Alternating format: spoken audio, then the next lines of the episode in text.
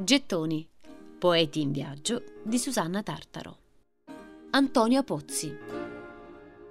La mattina del 2 dicembre 1938, a 26 anni, Antonia Pozzi decide di mettere fine alla sua vita.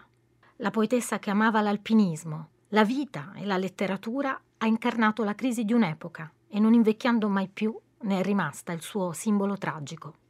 Ingoia una dose di barbiturici e viene trovata agonizzante su un prato, tra i quartieri milanesi Vigentino e Rogoredo, e morirà la sera del giorno successivo, il 3 dicembre.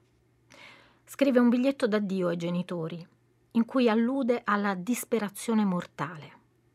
Antonia Pozzi, la ragazza bella, ricca, colta, che coltivò amicizie profonde con i maggiori giovani intellettuali di un'epoca, ha dato una sua originale forma poetica a quel desiderio irresistibile che aveva per la natura. E riposa a Pasturo. Tornano questi due luoghi nella sua breve vita, Milano e Pasturo, Pasturo e Milano. Il primo come sfondo degli anni universitari, Milano. Le grandi amicizie sono nate tutte a Milano, su tutte quella con Dino Formaggio e Vittorio Sereni.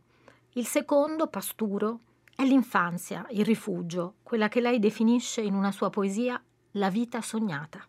O velo, tu della mia giovinezza, mia veste chiara, verità svanita, un nodo lucente di tutta una vita che fu sognata forse, o per averti sognata, mia vita cara, benedico i giorni che restano, il ramo morto di tutti i giorni che restano, che servono per piangere te.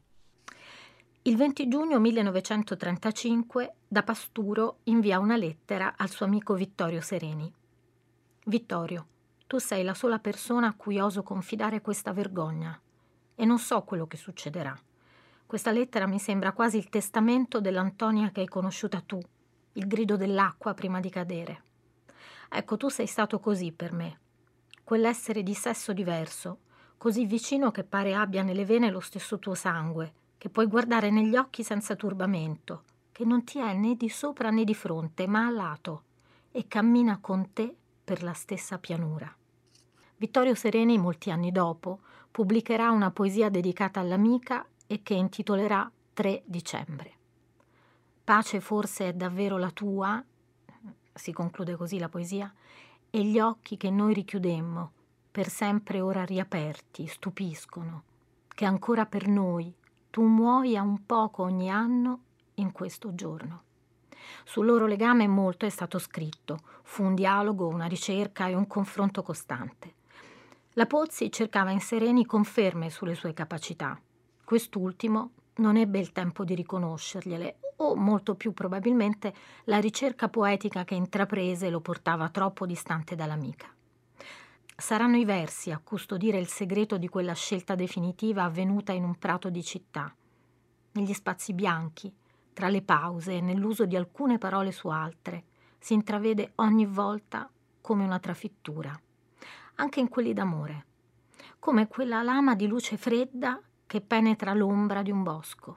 Gioia di cantare come te, torrente, gioia di ridere, sentendo nella bocca i denti, bianchi come il tuo greto, gioia d'essere nata soltanto in un mattino di sole, tra le viole di un pascolo, d'aver scordato la notte ed il morso dei ghiacci.